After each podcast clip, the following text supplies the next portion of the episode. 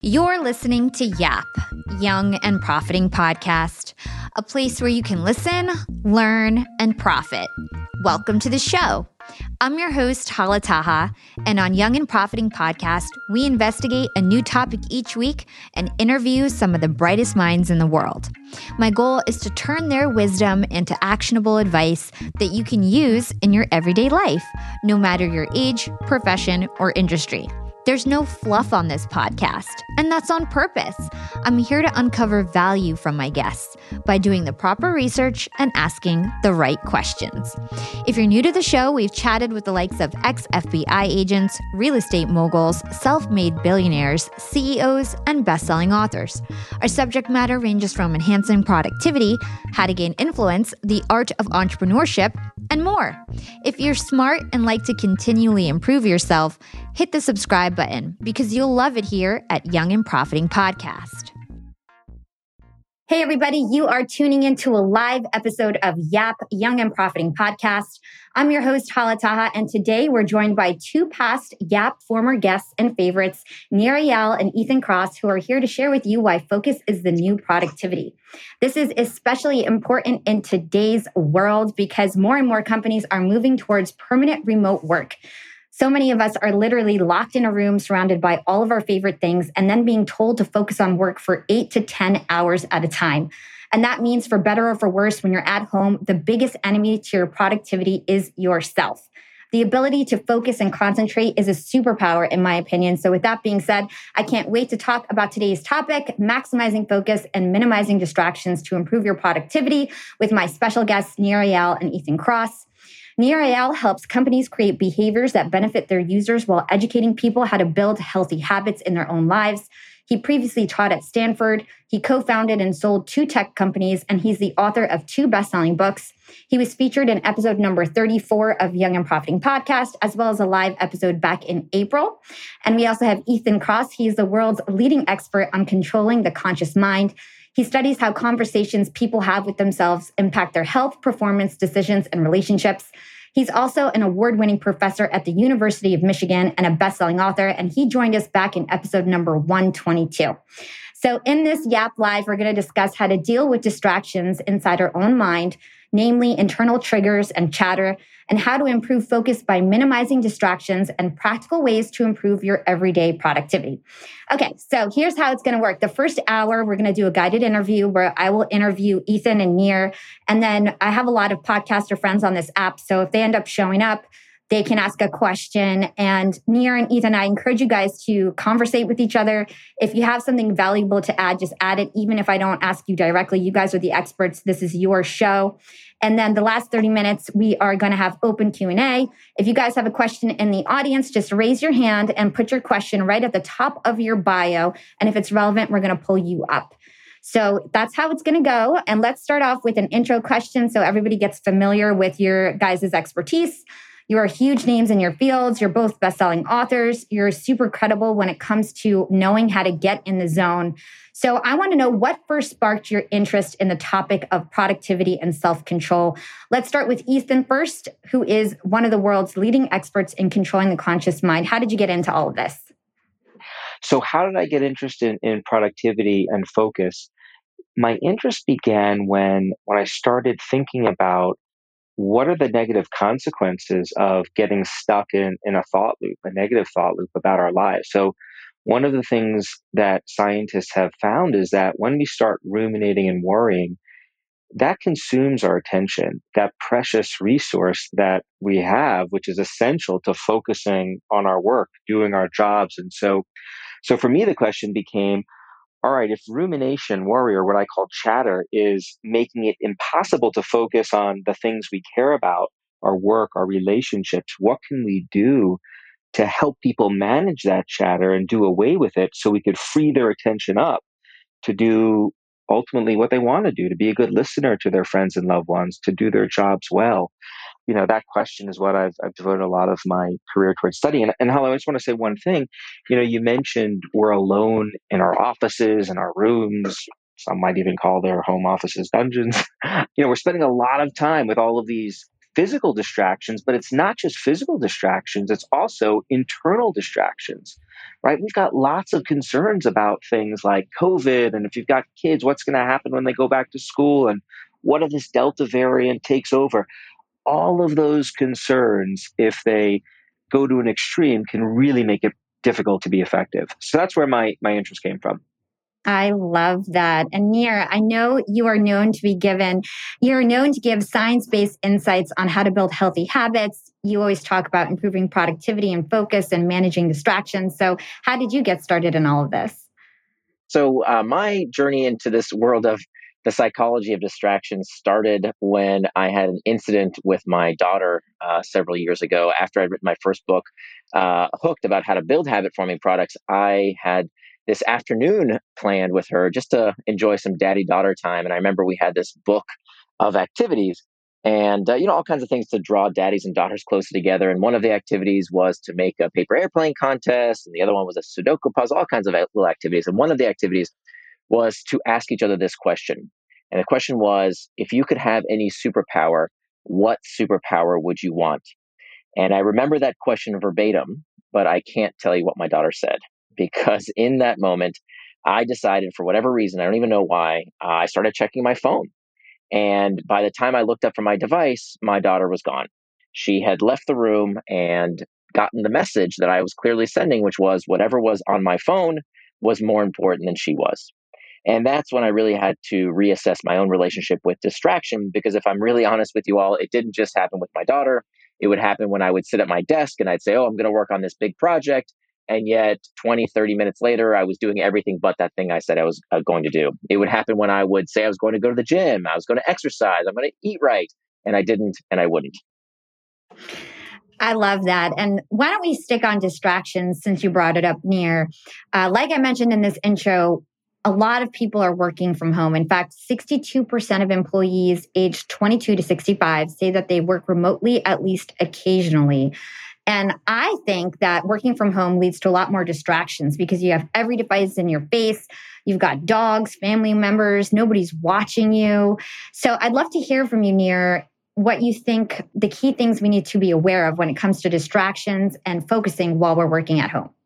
Yeah, so I think you know what what's changed is that because we are working from home, the external triggers, the things in our outside world, have also changed. So uh, when we did surveys before COVID, before people were working from home, the number one source of distraction in the workplace was not devices, it was other people.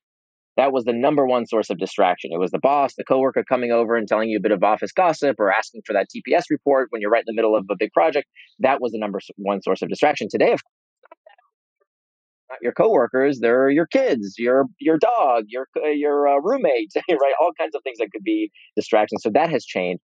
I think another thing that has changed uh, has to do with the internal triggers, these uncomfortable emotional states.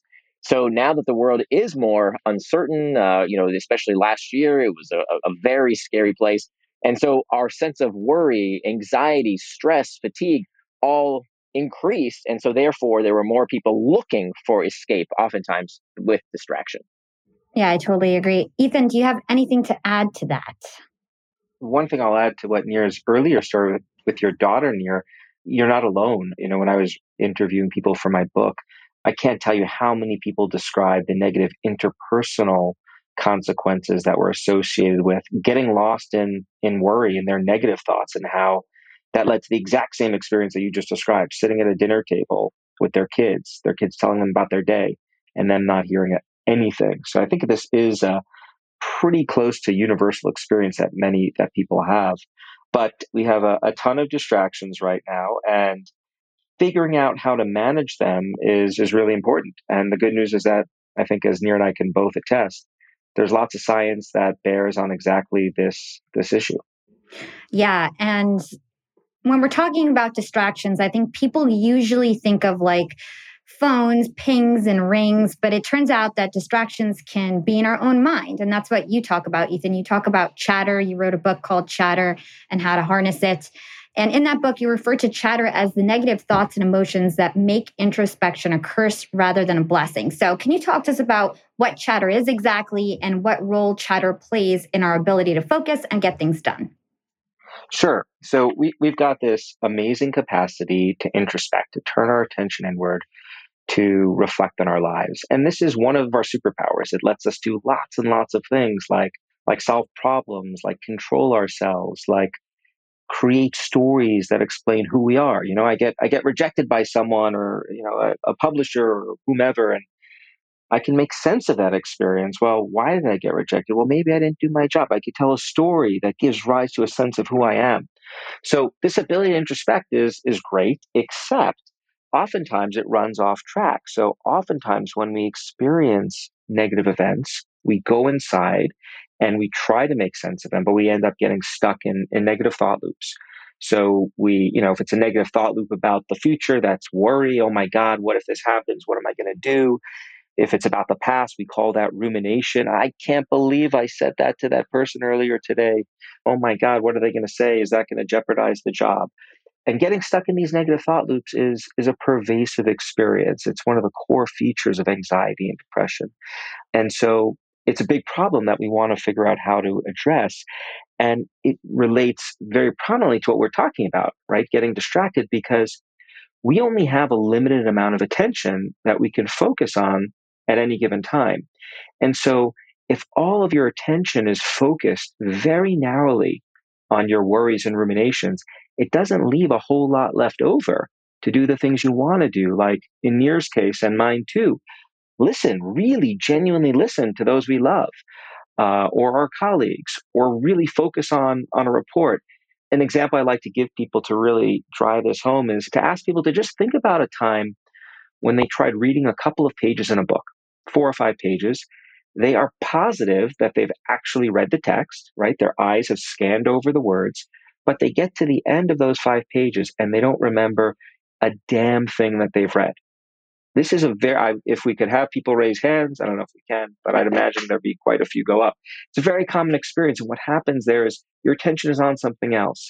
And so you can't do your job. So, so chatter is something that can powerfully undermine our ability to think and perform and uh, that's one of the the ways it can sink us yeah, I definitely want to talk later on in terms of how we can turn chatter from destructive to productive.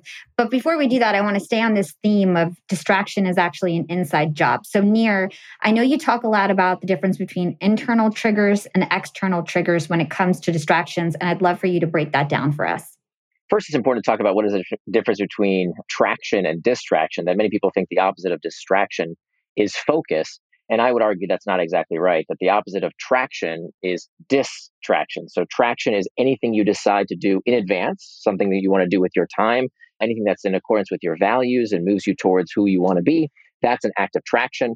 The opposite is distraction. So, anything that moves you away from what it is you said you want to do with your time and attention.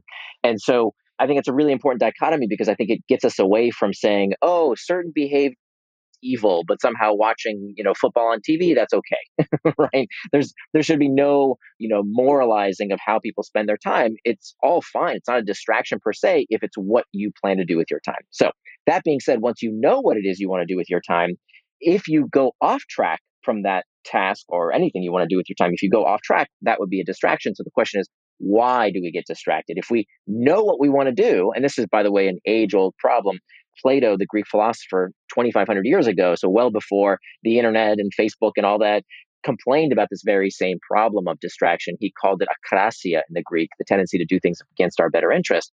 And so the question is, why do we do that?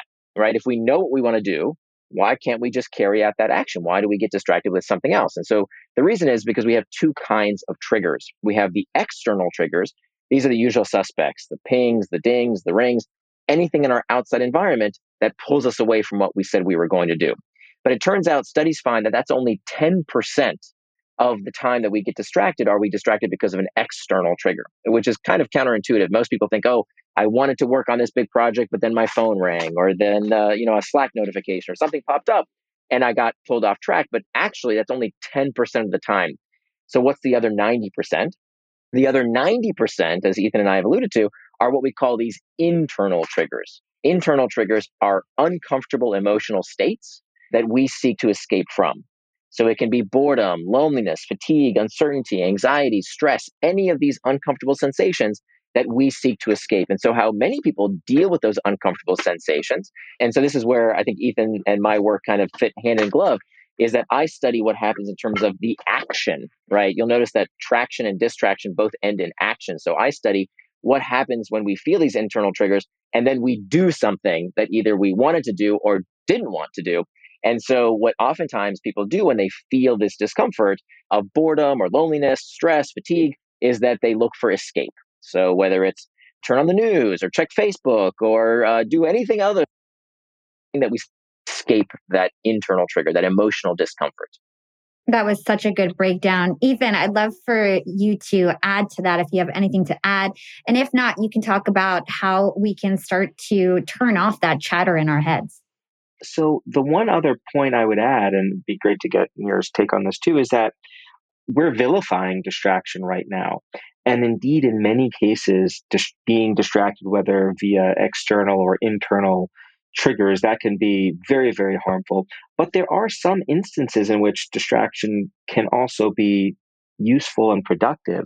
You know, for example, when you're when you're tempted by, you know, I'm, I'm thinking of like classic the classic marshmallow experiments with kids. For, for those of you who are not familiar with those studies, you, you give a child, you bring them into a room, you sit them down at a desk and give them a choice. You can have one cookie now, or you can have two cookies if you wait until I, the experimenter, returns. And turns out kids who can wait for the larger treat like do much better in, in life a number of different dimensions one of the tools that research shows that allows kids to navigate that task really well is the ability to distract themselves. So by not looking at those cookies, by looking away at them, you know, so that lets them delay gratification longer. Or even better than an external distractor, thinking fun thoughts for kids. So I fantasize about going to the swimming pool with your buddies and your mom and having fun. Like when you get immersed in thought in that way, that lets kids delay gratification longer too. So I, I bring this up because I do want people to recognize that although distraction is often not productive, there are times and places when it can be a tool to help you achieve your self control goals. I would, if you don't mind, uh, I would alter that a little bit and say that I think what you're describing is not a distraction. I think distractions are always bad. I would call what you described a diversion. A diversion is simply a refocusing of attention. And diversions can be great, right? When we go to a movie, we like to suspend reality and get into the movie and divert our attention away from reality for a little bit and escape into a good movie, a good book, a good TV show. In my book, I talk about these cases where, you know, children who unfortunately are diagnosed with cancer, one of the pain treatment protocols is to get them to play a specific video game that helps them fight their cancer in this video game as they're getting treatment. And it's proven to be very effective to get them to refocus their attention away from the painful treatment and onto this video game. It's great. And I would say that's not distraction. That's in fact traction. That's what they want to be doing with their time and attention. So that's traction, but it's still a diversion. But diversions, there's nothing wrong with diversions of attention. They're great. Distractions, however, are always harmful, I, I would say, because that's when we say we're going to do one thing and now we're doing something else you know, I, I don't have any problem if using that framework. I think that does make sense. So, but I think big picture, we're total agreement about the ability to strategically focus on or away things can be really helpful. You know, one thing I'd love to ask you, Ethan, and, uh, I was looking into your work before the call, and so I'm, if you don't mind, maybe is it okay, Hala, if I ask a, a question myself? Of course, of course. okay.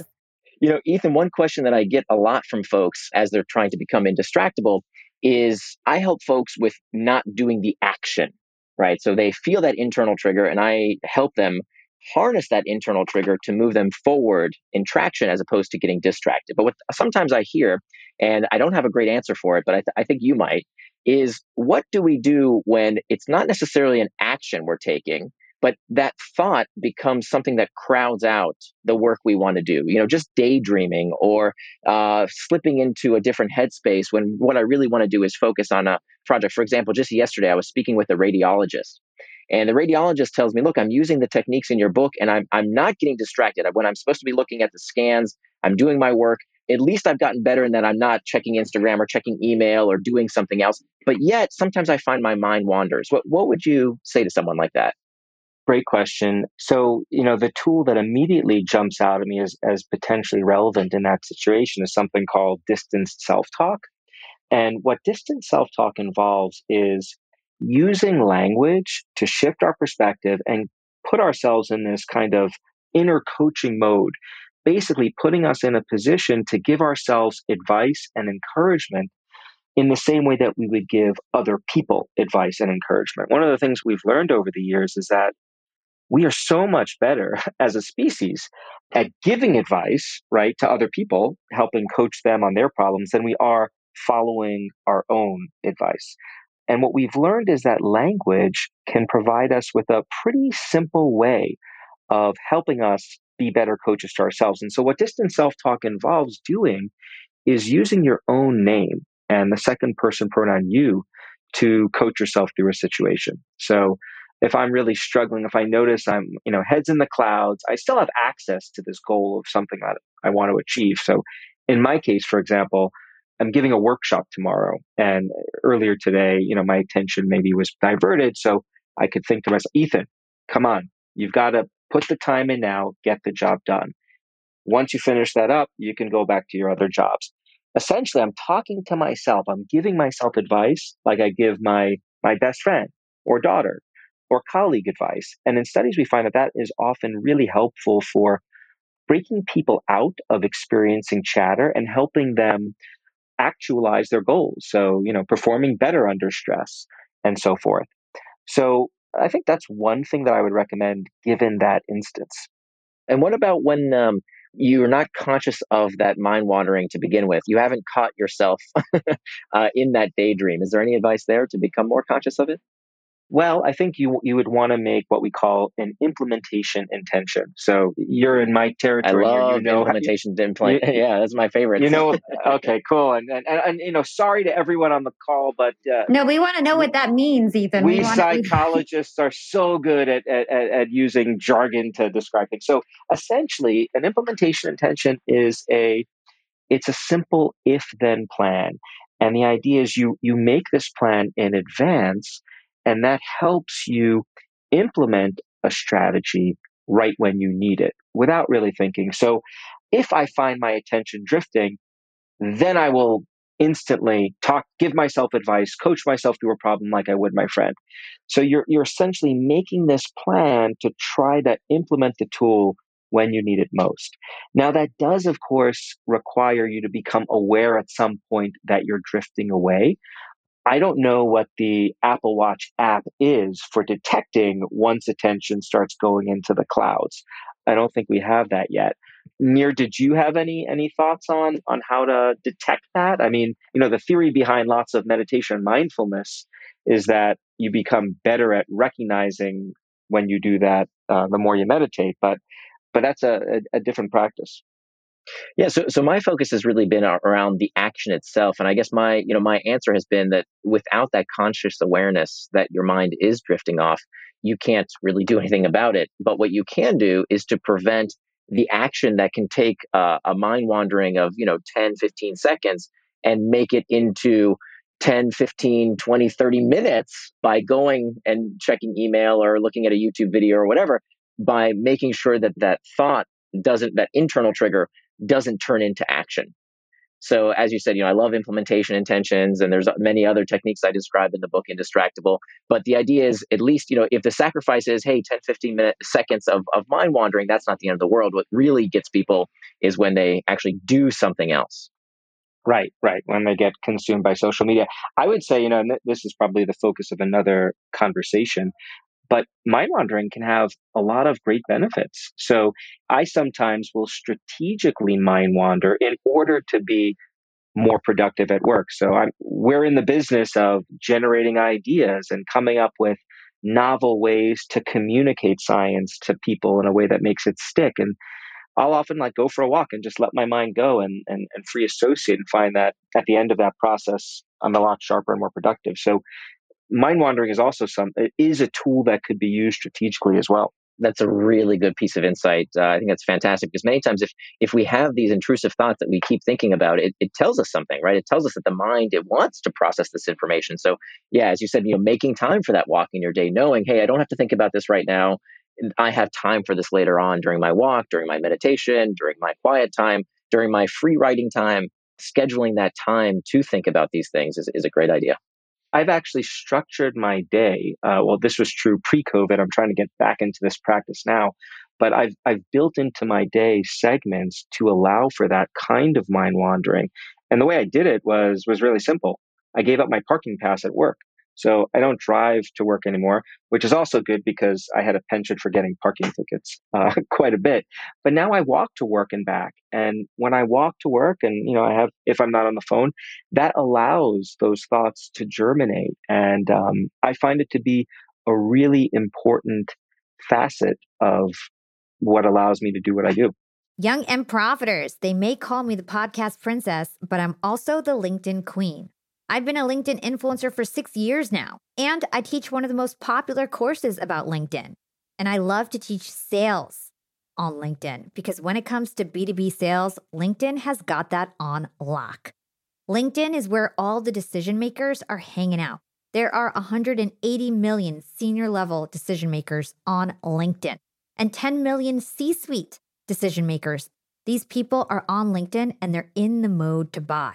They're using LinkedIn for their buying journey to research vendors or sales reps that they might work with, to look up how to solve their problems, to learn from industry thought leaders. They are in the mode to buy, whereas on other platforms, they're in the mode to be entertained. You want to get them in the right mindset. You want to cut through the noise with LinkedIn ads.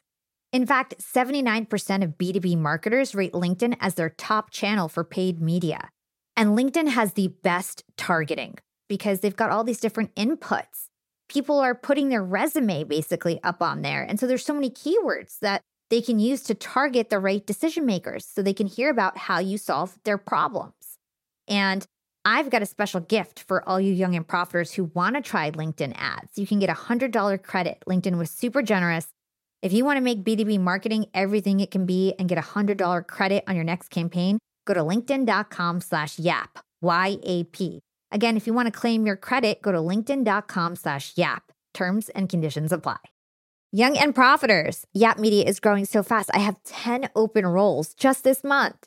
In the past, it would take me so long to find hires. I have to go on all these different job sites. I have to create my own skills assessments. That's why I let Indeed do a lot of this heavy lifting for me. Indeed is the powerful hiring platform where I can attract, interview, and hire all in one place. Indeed has things like skills assessments, where when we have specific roles, we can find an assessment that matches that role and we can make sure they have the skills that we need. Then I can focus on culture fit. I can make sure they're scrappy enough and are obsessed with excellence and do all the things that we need to do for them to fit in at YAP. And Indeed streamlines hiring with powerful tools like Instant Match. An Instant Match basically matches you with candidates as soon as you put up a job post with people who are qualified right away. It's instant. And the best part is it gets better as you use it. So now when I use Indeed, especially when I'm hiring for similar roles, I get people right away where they know that I'm going to like the candidates because they can see what my preferences were in the past. It gets better as you use it. According to US Indeed data, the moment Indeed sponsors a job, over 80% of employers get candidates whose resumes are a perfect match for the position. It's like waving a magic wand that gets better as you use it. So I love using Indeed. We've found a lot of our A players on there. Join more than 3 million businesses worldwide who count on Indeed to hire their next superstar like we do at Yap Media. Start hiring now with a $75 sponsored job credit to upgrade your job post at indeed.com slash profiting. Offer is good for a limited time. Claim your $75 sponsored job credit at indeed.com slash profiting. Again, that's indeed.com slash profiting and support the show by saying you heard about it on Young and Profiting podcast. Again, it's indeed.com slash profiting to get your $75 credit. Terms and conditions apply. Need to hire? You need Indeed.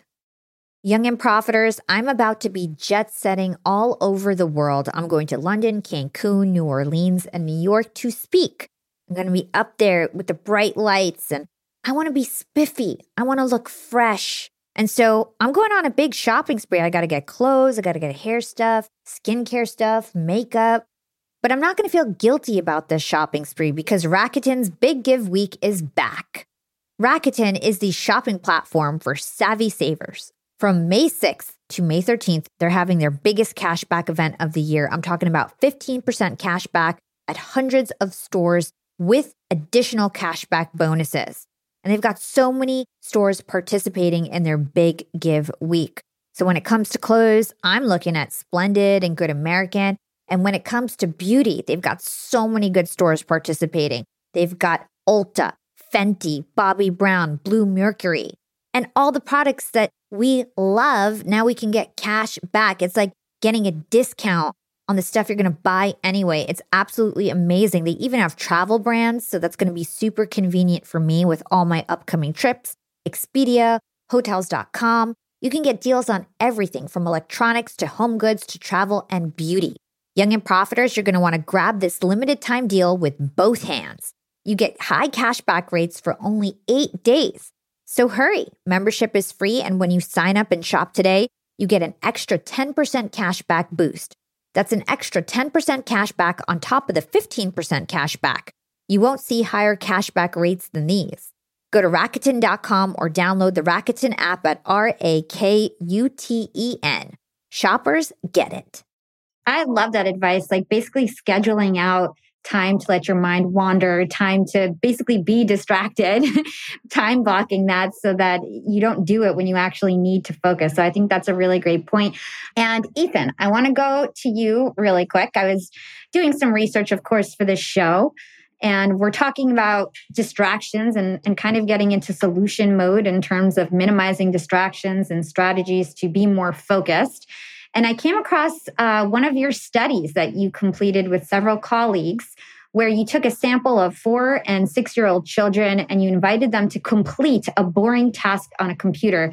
And you discovered the Batman effect. So, can you talk about the Batman effect and walk us through this study and what you found? So, the Batman effect really builds off some of the work I was talking about earlier that involves using your name to coach yourself through a problem. So, one of the reasons we find that technique effective is it gives you some psychological distance from your experience. So when you're dealing with really emotional experiences, you're, you're totally immersed in the emotions. As Nir mentioned, those emotional triggers can be really distracting, get us away from doing what we want to do. So being able to step back and weigh in on the situation more objectively, like we could if it were a situation happening to someone else, that can be really useful. So that was how the distant self talk stuff worked. And the question was, well, how do you do that? How do you use that tool with kids? And so what my collaborators and I came up with was what if you were to ask a kid to basically adopt an alter ego?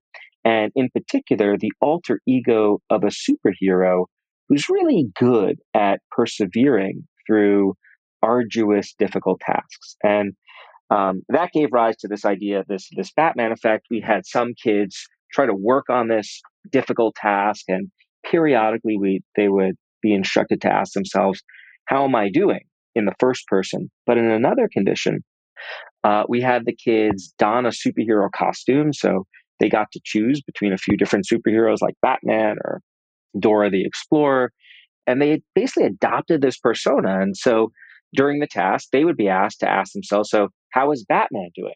Now, what do we know about Batman and Dora the Explorer? I should confess, I didn't know much until I had kids and started getting into superheroes with them. But they do, they persevere. And in fact, what we found is that when you ask a kid to pretend they're a superhero and actually use that superhero name to refer to themselves or really get them to uh, adopt that identity, that can have useful consequences for their ability to do the kinds of things that they often struggle with, like homework. Now, there is a caveat to this effect. This isn't yet published. This was a study that one of my collaborators on this work did as a follow up. And they, they also looked at, well, what happens if you not only ask a kid to be a superhero, but what happens if you ask a kid to be a villain? So pretend you're the Joker or, you know, whoever the, the foil of Dora is. Hala or Nir, uh, Nir, you want to guess what happens when you ask a kid to be the villain? They start acting mean. yes, yes. So you, you don't want to be asked, you don't want to be telling your kids to uh, impersonate the Joker or or Lex Luthor. It really is about getting that mental space, getting some distance, and adopting this persona of someone who's really good at doing the task at hand. So, so that's the Batman effect. But why does that work? Like, why does dressing up as a superhero actually work? And I heard it works for adults too. Is that correct? Well, we haven't done the Batman effect with adults. So, one of the reasons why we think this works is it gives people some psychological distance from the, the experience. So, it lets them step back and get less consumed by the emotions that are often getting in the way of, of the person or the kid achieving their goals. Now, for adults, using your name is sufficient to do that. So, come on, Ethan, here's what you got to do, right? That gives you some distance. For kids, pretending that they're a superhero is a way of giving them some distance from their experience as well. On top of that, there's also this identity piece, which is these are role models, right? That are really often good in the context that we're studying. They like Batman perseveres through difficulty. So does Dora the Explorer. So if you're adopting that identity, you're also going to want to persevere. So it's that it's those two pathways. So if I can just chime in, I, I love this. Uh, in fact, the reason I called my book Indistractable is that indistractable sounds like indestructible. It's meant mm. to sound like a superpower. It's a superpower that I wanted when I was talking with my daughter. That would be the superpower that I, I, I now most wish for. And, and thankfully I can I can call myself indistractable. And I think we can all call ourselves indistractable. I mean, this is really the identity that we can use to have that superpower impact, that, that superhero identity. And we want to also be careful about how we adopt these temperaments, these self images, because many times they can serve us and they can also hurt us, as you mentioned, you know, this villain aspect as well. And there's a more subtle effect that we notice. You know, much of this research around identity comes from the psychology of religion. That when people have a moniker, they are much more likely to accomplish the goals that are consistent with that identity.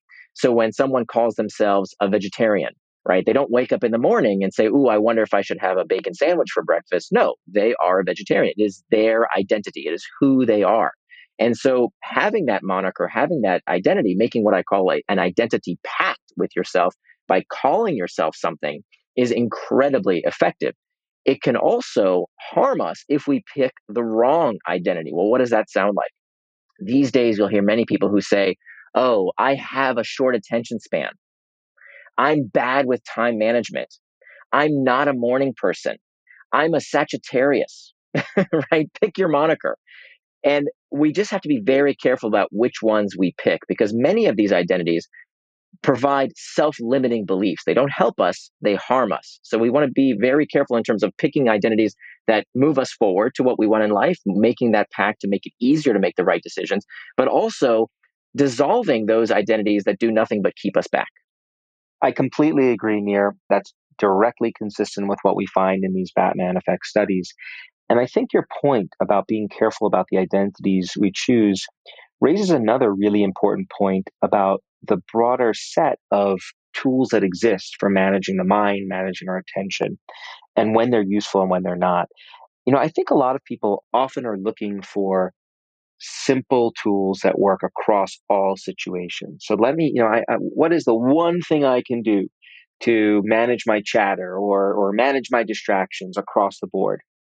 And I'd be curious to get your take on this, Nir, but but my sense is that there's a time and a place for lots of different tools. So you really need to think carefully about how you're using different tools because any tool can be, if pushed too far, become counterproductive. So I like to draw the analogy to like, you know, use a metaphor of a hammer, right? A hammer can be the source of, you can build wonderful things with a hammer, but if you swing that hammer too hard, that can also cause destruction. And I think the same is true for tools. We have evolved the capacity to use lots of different tools to manage our minds. And, and I think the real challenge is to figure out when to use the different tools and what combinations and in what situations. So I just wanted to draw attention to that idea.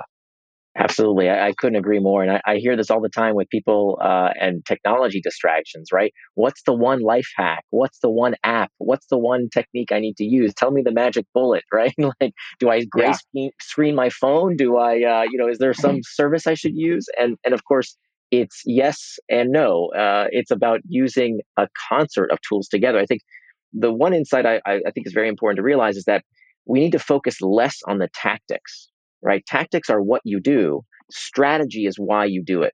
And so I think that's why it's so important for folks to understand the deeper psychology, the deeper reason why we go off track, get distracted, whatever the case might be, because then you can find all kinds of tactics that are consistent with your strategy. But if you don't understand the underlying psychology, for example, you know, in the research I did with Indistractable, and I know you're deep into this research, understanding these internal triggers. Like once you realize that, wait a minute, distraction begins from within overwhelmingly. It's not about what's happening outside of me, it's about what's happening inside my own head. Now we can get to the root of the problem, and we have all kinds of techniques that we can use and cycle through. You know, many times I'll recommend a, a certain technique, and someone will try and say, eh, that wasn't so great. What else you got? And they'll try the, second technique or the third technique, and oh, that's the one that really clicks. So it's really about experimentation and not settling with ah that's it this has got to work or or i won't try anything else it's being a scientist not a drill sergeant. And i think that this is very consistent with what you were saying earlier in terms of uh, distance self-talk and self-compassion. You know many people when it comes to distraction and focus they talk to themselves not like a good friend they talk to themselves like a drill sergeant right? They're mean to themselves they bully themselves as opposed to the right attitude i think is to be a scientist. What does a scientist do? A scientist comes up with a hypothesis, they run a, an experiment, and then they see the results, and then they run another experiment.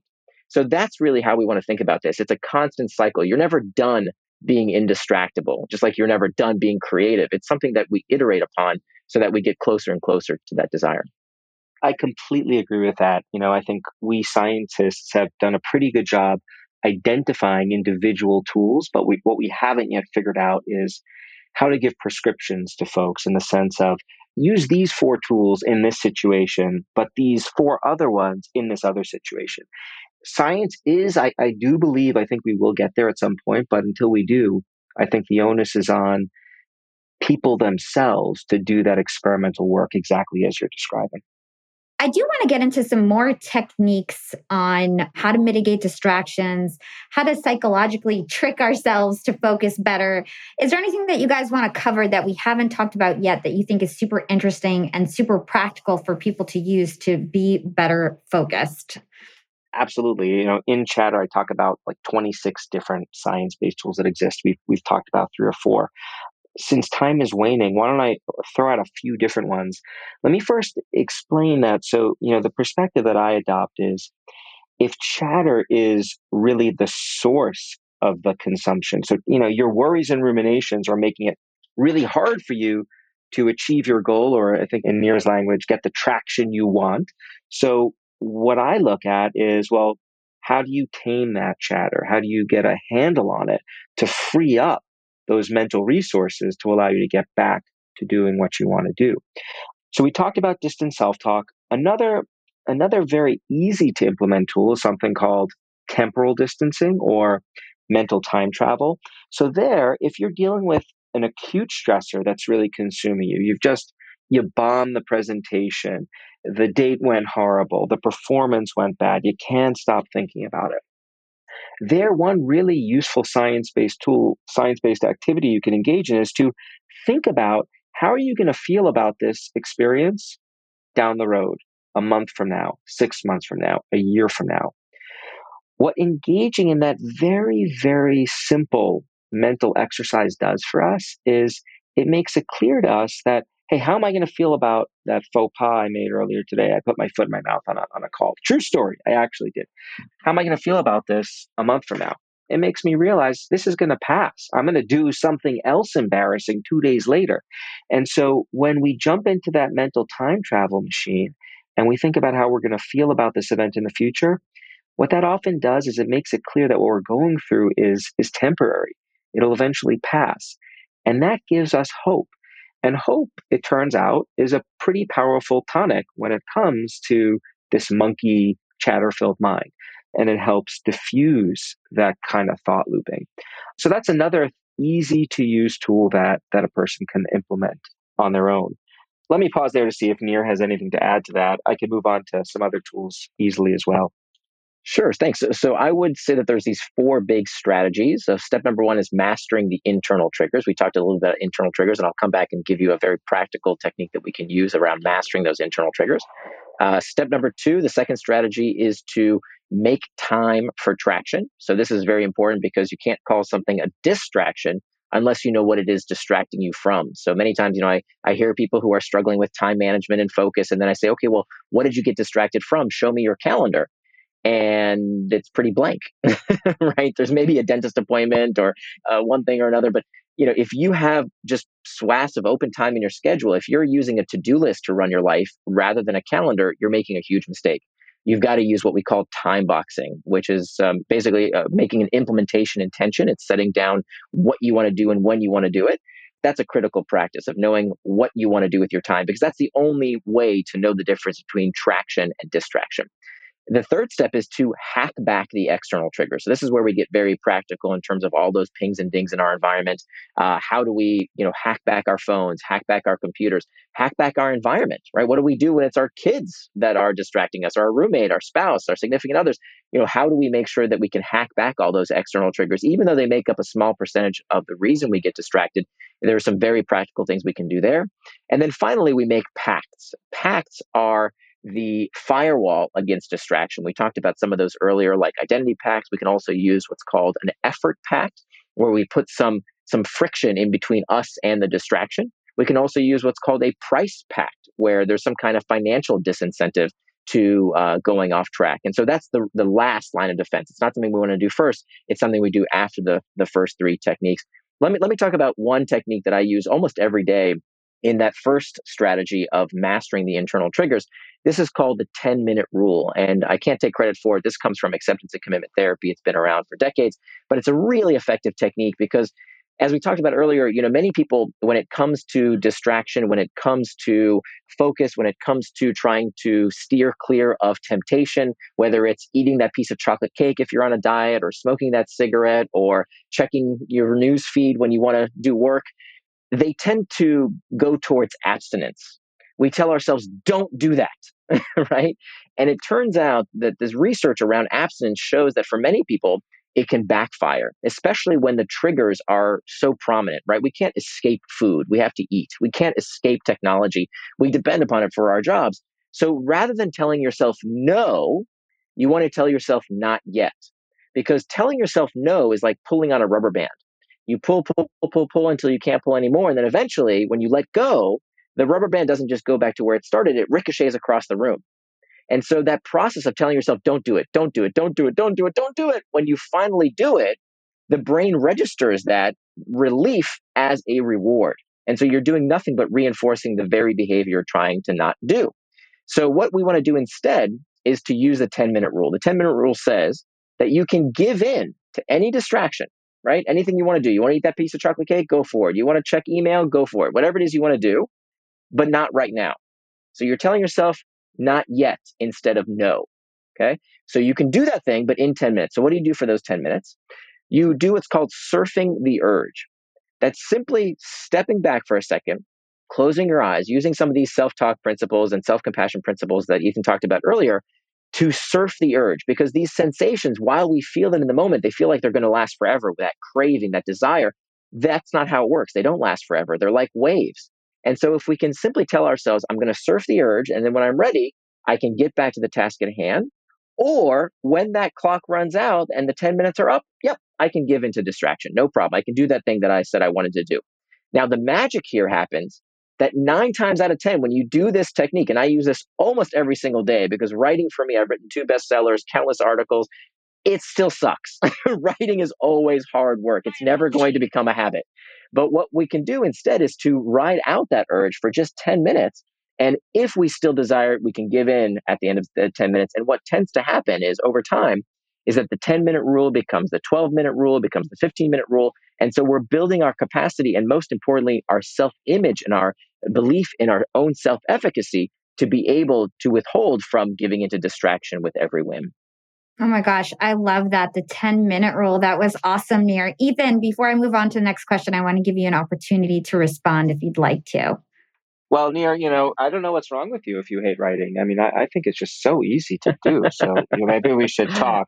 Um, just, just, just joking. Uh, it, it is, it is, it is very challenging. You know, I think the one comment I would make is I think you mentioned when when you were talking about surfing that those blips don't last forever. And you know that can be useful to recognize. And I think if, if I understood you correctly here, and uh, mental time travel is something that I think can be incorporated into your practice or anyone's practice to really make that awareness pop in the moment. I mean, I'm often I use mental time travel, temporal distancing all the time when I find myself stressed out, filled with chatter about, uh, you know, an upcoming, let's say, big presentation. Oh my God, I still have so much to do. And then rather than just coming up with this epiphany, oh, well, you know what? It will eventually. And I'm just strategically putting myself in a position to recognize that as awful as what I'm experiencing is right now is, I will feel better about it in a few hours or days. And that can be really empowering. Let me just give, Nir gave you a framework for thinking about how to manage these distractions. Let me give you another kind of framework for thinking about how to manage chatter in particular, which can, which is a particular kind of potent internal distraction. And I think this framework is really useful for just organizing a lot of what we've talked about and what maybe we will talk about with respect to where you can find these different tools. I think you can find them, and the way I organize them in my book is there are three different buckets or categories of tools.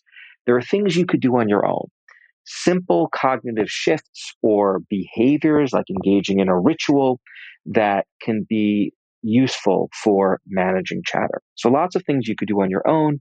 Then there are ways of, there are tools that exist in our relationships with other people. So other people can be an incredible resource to us when it comes to figuring out how to work through our, our worries and ruminations. But the take home is not any other person will do. So just talking to any person in your life turns out that's not always helpful. There's a particular way that you want to talk to other people. There are some people who are really good at being chatter advisors to us. And so you want to really think carefully about who those people are in our lives. Sometimes the people that care most about us are not particularly good at helping us work through our chatter and can actually make them worse. So there are lots of tools that exist in our relationships with others. And then the final category of tools that exist are what I call environmental tools, ways of interacting with our physical spaces that can help us regulate these conversations that we have with ourselves that run off course. And things you could do here are enhancing your exposure to, to green spaces. So going for a walk in nature, even if it's a short walk, there's a ton of data showing how restorative that can be to our attention when we find it waning. You could seek out experiences of awe. So try to experience the emotion of awe, which is an emotion we experience when we're in the presence of something vast and indescribable, like seeing an amazing sunset or walking down a, a you know a New York City street and looking at a skyscraper. When we feel awe, what ends up happening is it leads to something called a shrinking of the self. We feel smaller when we're contemplating something vast and indescribable. And when we feel smaller, so do our worries. And then the last thing you could do when it comes to your environment is something that my wife absolutely loves, which is cleaning and organizing. I, I, should say that my wife loves it when I clean and organize, which I don't typically do. I'm a pretty, you know, free spirited guy. But when I, when I find myself experiencing chatter, I'll find myself organizing my office and, and washing the dishes and putting them away neatly. And we know that that is another tool that people possess that can be useful for helping provide people a sense of order and control when the world inside feels anything but. So, things you could do on your own, relationship tools, and environmental tools. Those are three places you can look to find tools to help you regulate your mind. So, Ethan and Nir, I have one last question, then we're going to move along to Q&A. And that is how do we maintain focus when we don't like the activity that we're doing? So, for example, when we're bored or when we feel drained by something, I think that's when our mind starts to wander and we start to lose focus. For me personally, I will like create a game. You know, if I have to do, I hate doing proposals. I have a marketing agency, and that's the one thing that like I procrastinate and procrastinate, and I hate doing those proposals. They're so boring and I have to play a game like, okay, you're going to do 10 proposals in, in two hours, and that's your game. And if you complete it, you win, you know, and that's how I get through it. So, do you guys have any cool hacks in terms of how we can uh, focus better when it comes to things that we don't like? And I'll kick it over to Nir. Sure. Yeah. So this is where I think this work is so important because when something is fun, we, we don't have a problem, right? So a lot of folks uh, use a couple different techniques that I, I think are troublesome. So one concept is this concept of flow. You know, just get into flow, and uh, suddenly doing your taxes or preparing that RFP is going to be effortless and fun. And I call bullshit on that one. I don't know how to get into flow when I'm doing a proposal I really don't feel like doing or doing my taxes. You know, flow is great for when you're you know surfing or playing basketball. That's when it, you know, people get into flow. Another tactic that I think doesn't work is trying to make everything into a habit. I love habits. My first book was about how to build habit forming products. But let me tell you, we have reached peak habit. Everything today people want to make into a habit. Uh, I want to make a writing habit. I want to get into an exercise habit. I wanted to get into a, a meditation habit. And I'm here to tell you, don't. Because what people don't understand is what a habit really is. The definition of a habit is a behavior done with little or no conscious thought. So when you hear people saying, I want to turn something into a habit, you can substitute the words this sucks so much, I don't want to do it. I want to have done it.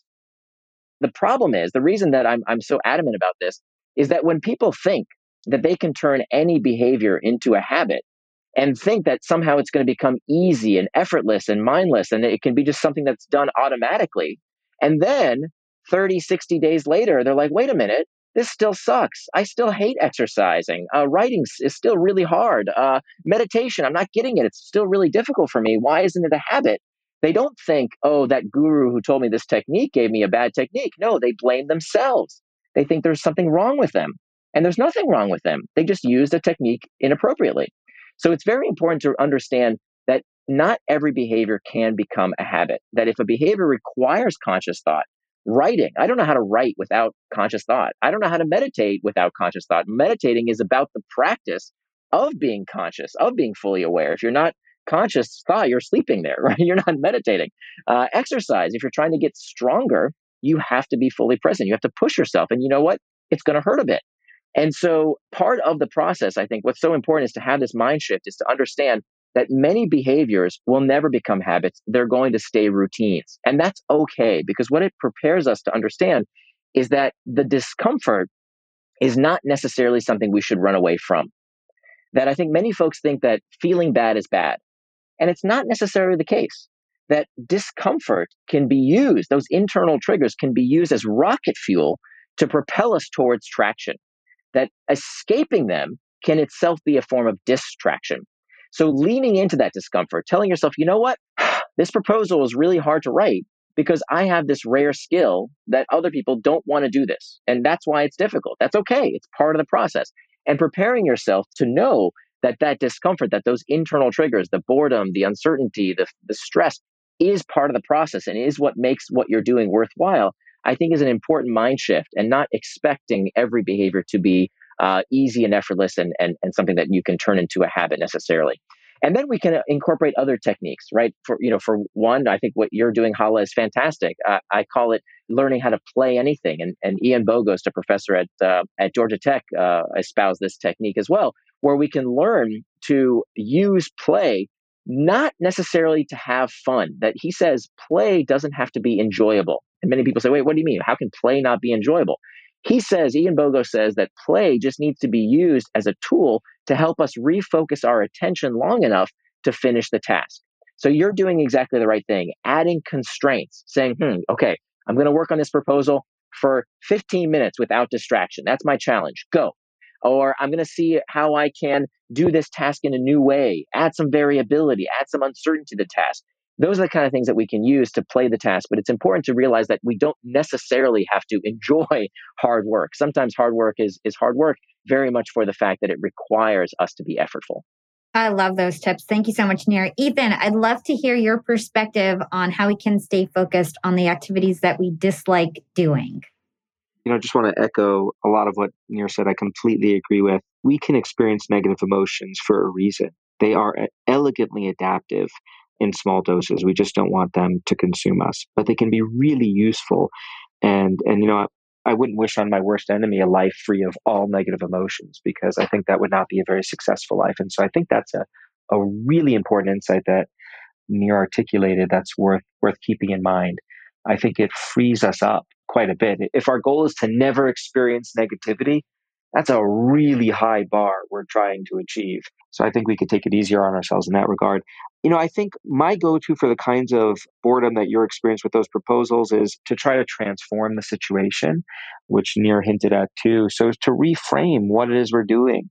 You know, it's so easy to focus on the awfulness of the act itself, but thinking about the the bigger picture, right? So why are you working on this proposal? What's the long-term goal you're hoping to achieve both with respect to this particular document that you're working on, but then even broader with respect to your company and what you're trying to do in the world, right? Shifting our focus in that way, those slight mental transformations with how we think about these experiences, that can be really powerful for for motivating us and sustaining our attention in the face of of really you know boring things or, or, or upsetting things. I mean, I did this all the time when I was working on my book. Like as Nir hinted at, writing can be painful, like enormously painful. It's hard to get the words out the right way. There's a gazillion other things that can go wrong. We spend years sometimes working on books. Why would we do this? Well, you know, think about the bigger picture, the opportunity to really communicate science to lots of people to make a difference in their lives. Like those are really motivating ways of thinking about this situation that can in turn take an unpleasant experience and make it a lot more tolerable. Young and profiters, we are all making money. But is your money hustling for you? Meaning, are you investing? Putting your savings in the bank is just doing you a total disservice. You got to beat inflation. I've been investing heavily for years. I've got an E Trade account, I've got a Robinhood account, and it used to be such a pain to manage all of my accounts. I'd hop from platform to platform. I'd always forget my Fidelity password, and then I have to reset my password. I knew that needed to change because I need to keep track of all my stuff. Everything got better once I started using Yahoo Finance, the sponsor of today's episode. You can securely link up all of your investment accounts in Yahoo Finance for one unified view of your wealth. They've got stock analyst ratings, they have independent research. I can customize charts and choose what metrics I want to display for all my stocks so I can make the best decisions. I can even dig into financial statements and balance sheets of the companies that I'm curious about. Whether you're a seasoned investor or looking for that extra guidance, Yahoo Finance gives you all the tools and data you need in one place. For comprehensive financial news and analysis, visit the brand behind every great investor, yahoofinance.com the number one financial destination, yahoofinance.com. That's yahoofinance.com. Young and Profiters, as you may know, I launched my LinkedIn Secrets Masterclass a little bit over a year ago. It was my first course.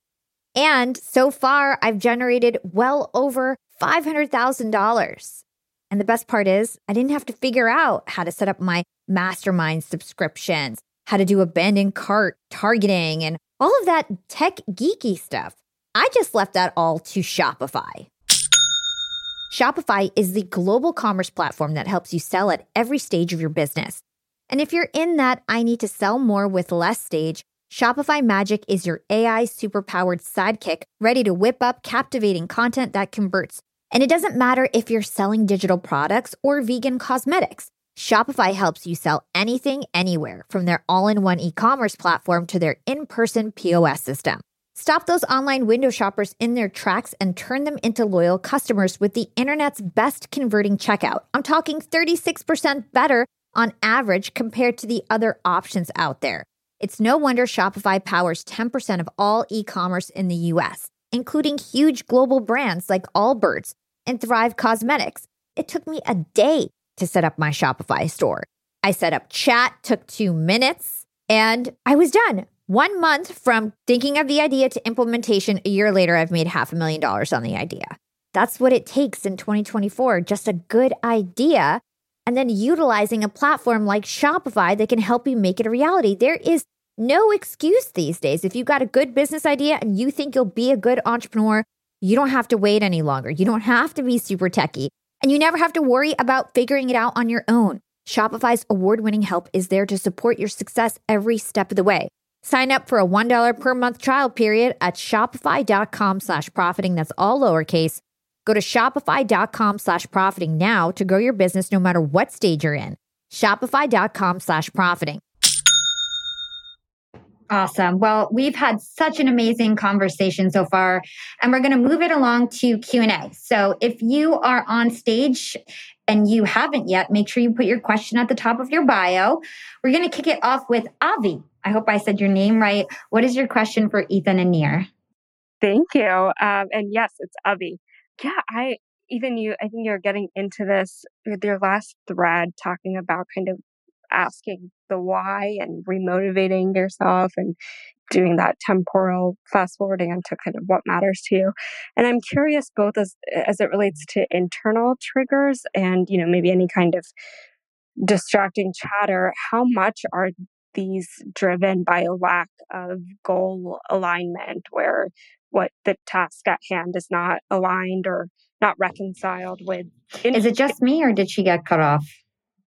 No, I was hearing her okay. So let me, do you want to just finish the question, Avi? What I heard was how much are some of these issues a function of the tasks that we're working on not aligning with our goals? Is that what you're asking? Yeah, or uh, even more broadly, like having your in your goals well defined. I think having knowing what motivates you is is really important. There's a really simple way of thinking about self-control, and I think of self-control really broadly as as the ability to think, feel, or behave the way we want to think, feel, or behave. And there are two pieces to that that puzzle.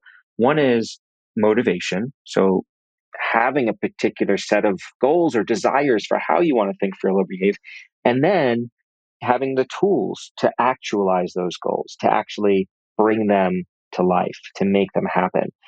Really simple way of thinking about uh, self control. And I think you want to have both of those. You have some people who they know all the tools, right? They know exactly what they can do. Oh, take someone who's trying to exercise and lose weight they can know about push-ups and, and, and, and high intensity interval training and what's the, the, the abstention diet where you don't eat for you starve yourself i've tried that not fun in any case right there are lots of these different tools out there and, and technologies that people can be aware of but if they're not motivated to do the exercise or, or engage in the right kind of dieting nothing's going to change right? Then on the flip side you have some people who are really motivated to be healthier to to eat healthier or to act healthier and they don't know what they actually should do. So it doesn't work there either. So you really need to have both pieces the motivation and the tools. Nir, is there anything you want to add to that one? I would add a, a third component because I, I think the framing is good in that we need to have the desire for what we want the motivation as well as the knowledge of what to do but i think there, there's a critical third component because i think the problem today is not that most people don't know what they want or don't have the motivation. I think we all have these aspirations of, oh, I want to, I want to exercise more. I want to uh, be a higher performer at my job. I want to have better relations. We have the motivation to do these things. And I would say that today, more than ever, we know how to do these things. I mean, heck, if you don't know how to do something, just Google it, right? Previous generations really didn't know, but today, if you if you don't know how to do it, you know, it's it's all there at your fingertips. I think the third missing component is that many people don't know how to stop getting in their own way.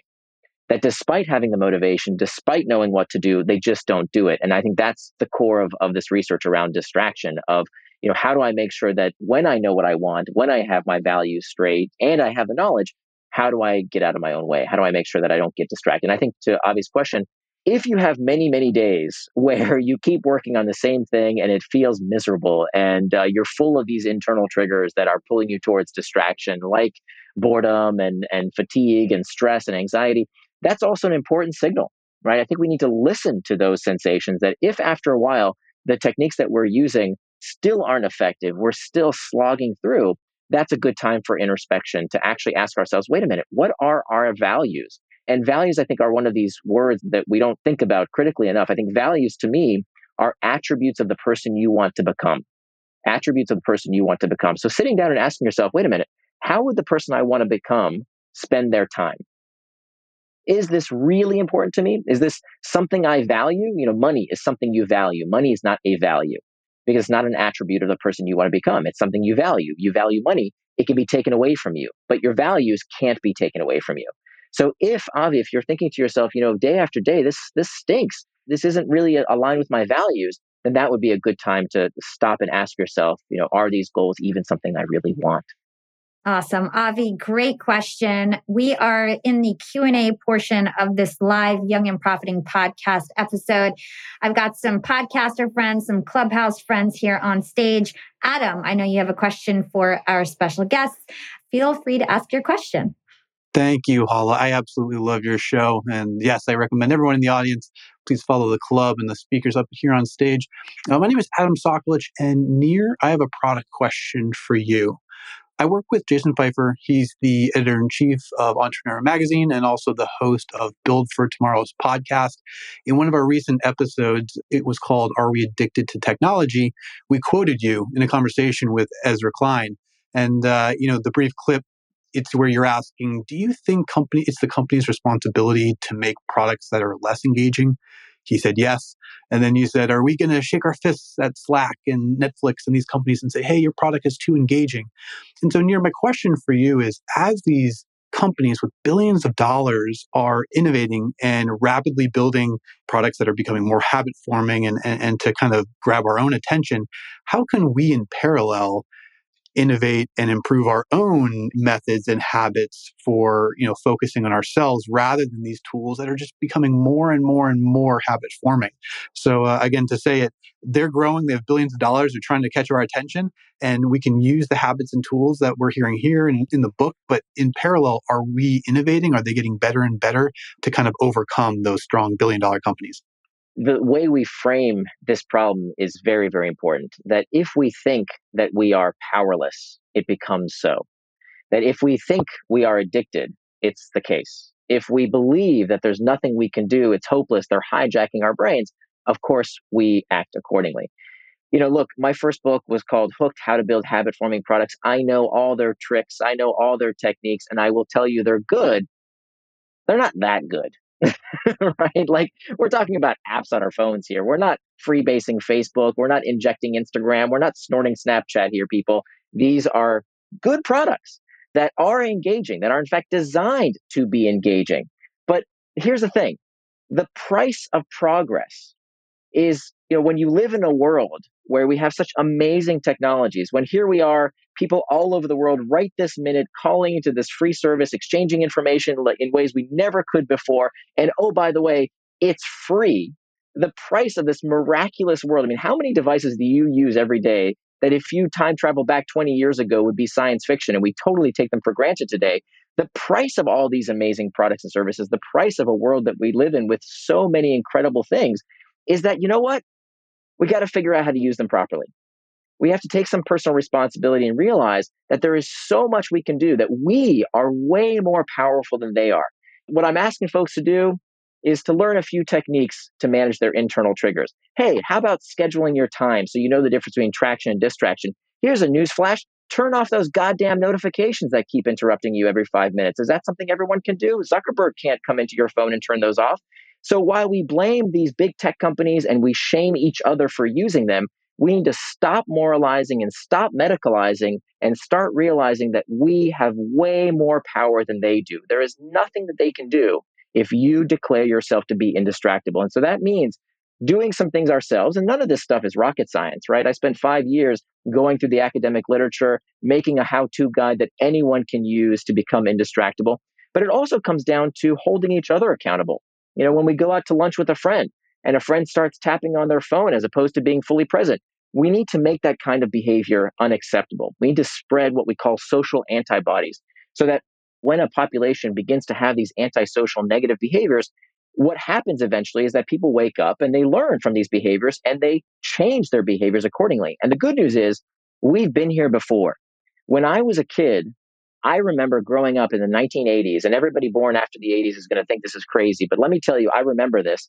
In my household, in my living room, we had ashtrays, right? Because back then in the 1980s, believe me, okay, this really happened. People would walk into your home and they would light up a cigarette and they wouldn't even ask. That's what people did. Everybody had ashtrays in their living room. Today, if somebody walked into your living room and lit up a, a cigarette, you'd kick them out. That would be incredibly rude. Well, what changed?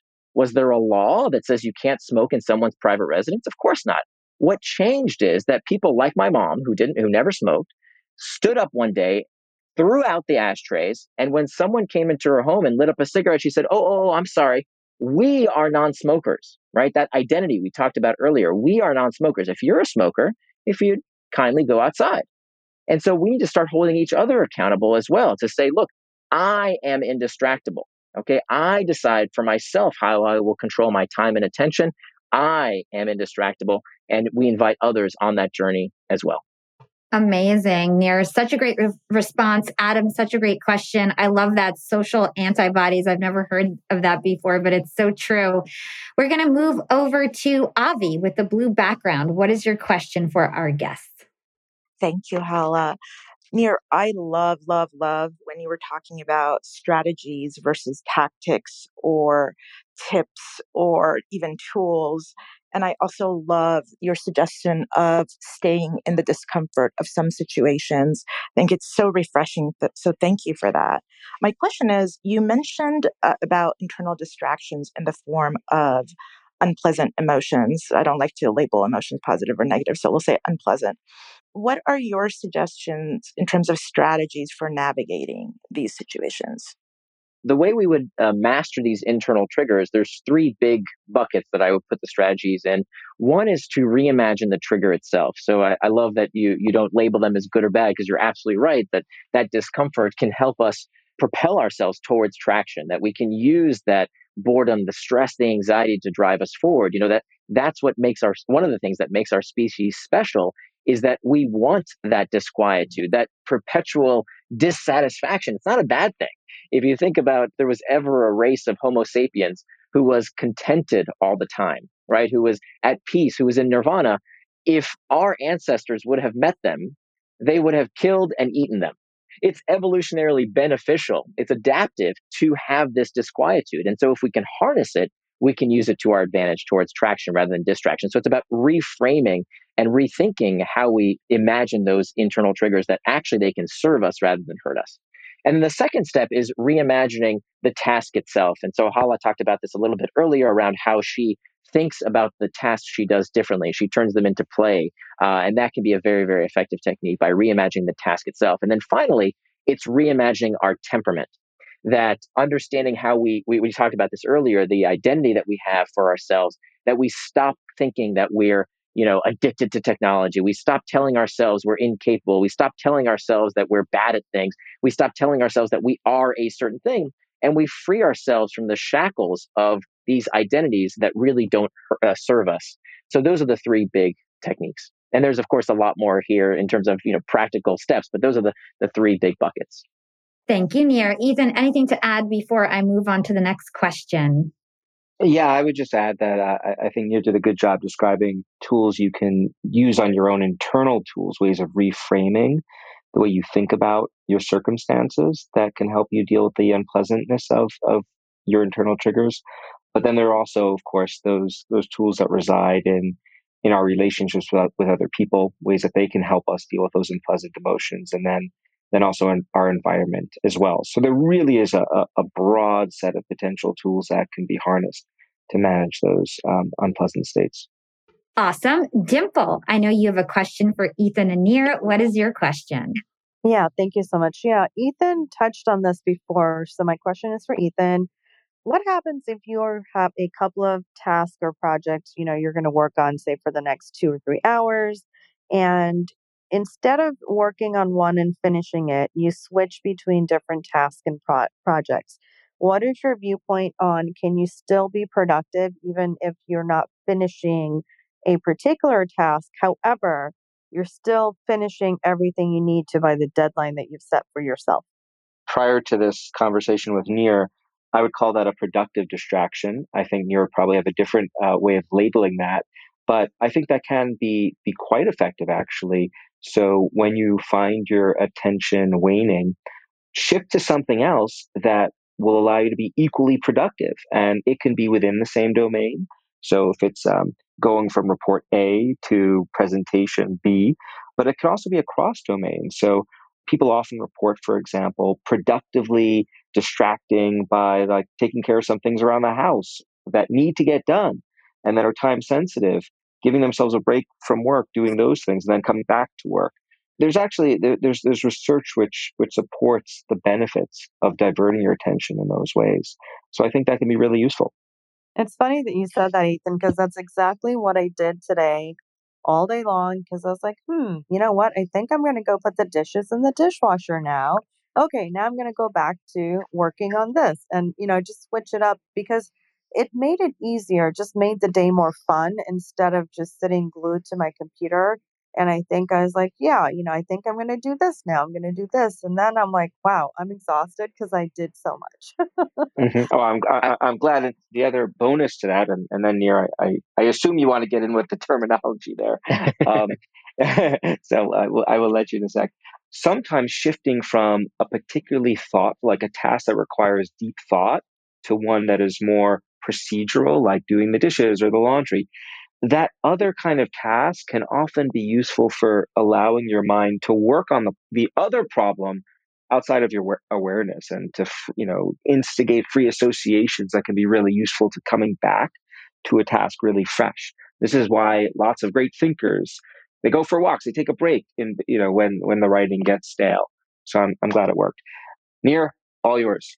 Yeah so the, the one thing i would warn against is that even these so-called productive tasks can themselves be distractions and i used to do this all the time right when i was writing my book I would sit down and I would have a, a particularly difficult part of the book that I'm working through. And suddenly, oh my goodness, look at my desk. It's so dirty. I, I really should spend about 20 minutes now reorganizing my desk. And, and, you know, the dishes need to be washed and oh, the laundry needs to be folded. And what happened was, is that I would get distracted by these banal tasks because I was looking to avoid doing the hard work of writing. So we want to be very, very careful when it comes to doing this. So what do we do here? What's the option? So remember that when we say we are going to do something, when we put it on our calendar, when we decide that's how we're going to spend our time according to our values and our schedule, we've got to do it. But there's a psychological phenomenon that rears its ugly head many times when this happens. And this is called psychological reactance. Reactance is this tendency that we have that when we are told what to do, we rebel. Uh, it's the feeling you got when you were a kid and your mom told you to put on a coat because it's cold outside, and you said, "Don't tell me what to do." It's that feeling when your boss micromanages you and and you feel uh, you know you're, you're like your autonomy is stifled. That's psychological reactance. And one of the weird phenomenon of our psyche is that psychological reactance can happen even when it is ourselves telling us what to do. How weird is that? that by telling yourself what you will do, you also can elicit psychological reactance and want to rebel against yourself. Okay, how strange is that? But that's what happens. And so many people find that time boxing can be stifling for this reason. So, what do we do? How do we disarm it? Well, one simple thing that you can do is to give yourself choice. That we know when people have an option, when they have some degree of autonomy and freedom in their decision making, uh, they become much more likely to carry out the task. So, for example, when I ask my daughter to put away, uh, you know, to do a task, I say, "Hey, do you want to put away your laundry or do you want to wash the dishes first? As opposed to put away the dishes and do the laundry, right? So, giving yourself some kind of choice can can be very effective. What might that look like? Maybe you put a bunch of different little admin tasks that you can do in that time block, and it's up to you to decide which one you want to do in that time period. So now you're consistent with deciding in advance the tasks that would be traction without using those tasks as an escape that uh, leads you towards distraction. Ooh, that was such good advice. I love the advice about giving yourself options so you don't feel forced. I think that was super awesome. I'm going to kick it over to Ella for our last question of the night. Hey, yeah, this has been awesome. My question is so I was diagnosed with ADHD, and I find, especially with work, I go through these really intense periods of hyper focus where I'll be on something and I'm good. It can last anywhere from like three to eight days generally. And then I go through a pretty big crash. And it's almost like the thing that I was hyper focused on, like, disgusts me. Like, I'm like, oh, I can't even look at that. I can't deal with it and obviously i've been on different types of medications et cetera but I, I found that's almost like a cyclical do you have any methods for regulating that and getting some sort of consistency so I, I, need to preamble a little bit that this is not medical advice. I'm not a medical doctor and uh, I'm not prescribing anything. I'm, I'm a lecturer, so I'm, I'm lecturing here. but I will say that using some of these techniques as non-pharmaceutical solutions should always be the, the first line of tactics, right? The first thing that we can try to, to see if it can help us in this these type of situations, whether we're struggling with ADHD or not. All of these tactics, you know, these these are these are all non-pharmaceutical solutions. So, you know, always a good idea to put them to practice. One thing I, w- I would suggest is if you're seeing this pattern, and I think anybody can apply this, that if we notice a certain pattern, we can make a schedule that accommodates that pattern. So, for example, you know, I find that I do my best writing in the morning. Uh, it just happens to be. I just feel like I have more energy. It's more interesting. I, I find that I can focus a little better. So instead of trying to force myself to write in the evening when I feel kind of tired and I want to do something else, hey, you know what? I adjust my calendar so that it accommodates that fact. That that tends to be what I enjoy. And if if after a while I don't like writing in the morning anymore, okay, I can change it, but never change it in the moment. Don't do it in that day because then what you're doing is trying to escape those internal triggers with a behavior that you'll later regret. So if you find that you know what, I can focus really intensely for 3 weeks and then I need a break, right? I need I need to do something else no problem. That can be accommodated for. You can put that in your schedule, you can put that in your calendar to give yourself that break, knowing your past experience. Amazing. Thank you so much, Ella, for your awesome question. Okay, guys, we are going to wrap this up. Before we do so, we have a super fan who is on stage. So, Padma, I want to give you the mic for your a quick second so you can give your flowers, like I promised. Thank you so much, Hala. And this is amazing session. And I'm so glad that I came here and I discovered Ethan. I'm definitely going to follow him. And Nir, I actually took Indistractable through Mindvalley, and you just changed my life.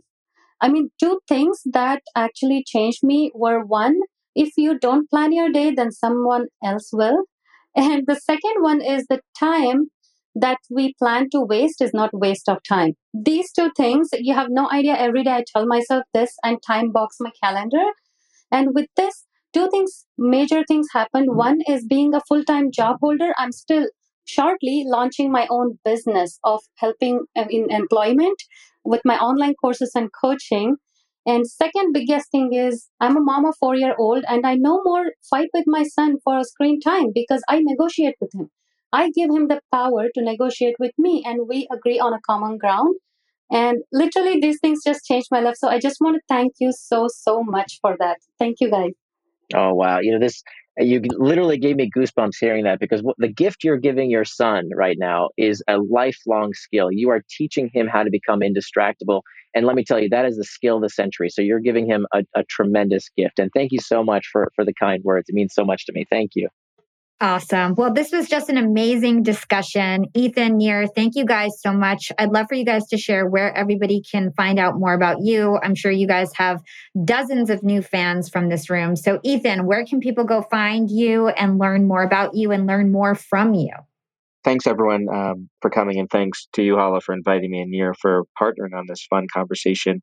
If you want to learn more about Chatter or me or my lab, you could go to my website, www.ethankross.com. And you can also check me out on social media Twitter, Instagram, and LinkedIn. Thank you, Ethan. Nir, where can everybody find you? Yeah, thank you so much, Hala and Ethan. This was tremendous. I learned so much. I really enjoyed it. And uh, if you want to find out more information about me, uh, I'm at nirandfar.com. Nir is spelled like my first name. So that's N I R and far.com, nirandfar.com. And there's an 80 page workbook. We actually couldn't fit it into the final edition of the book. So we decided to make it completely free, no strings attached. If you go to the site, you can download this 80 page workbook on how to become indistractable. Amazing. Thank you to everybody who was on stage with me today, everybody who had the courage to ask a question, everybody who tuned in in the audience. I see maybe 50 people who have been in here the whole time, everybody who DM'd me for the replay. And today we had an amazing conversation. We discussed how to deal with distractions inside our own mind. We talked about internal triggers, external triggers. We talked about chatter, how to improve our focus by minimizing distractions, and everyday ways we can improve our productivity. So it was an amazing discussion. Again, thank you, Ethan and Nir. And with that, this is Hala and friends signing off. Have a great night, everybody.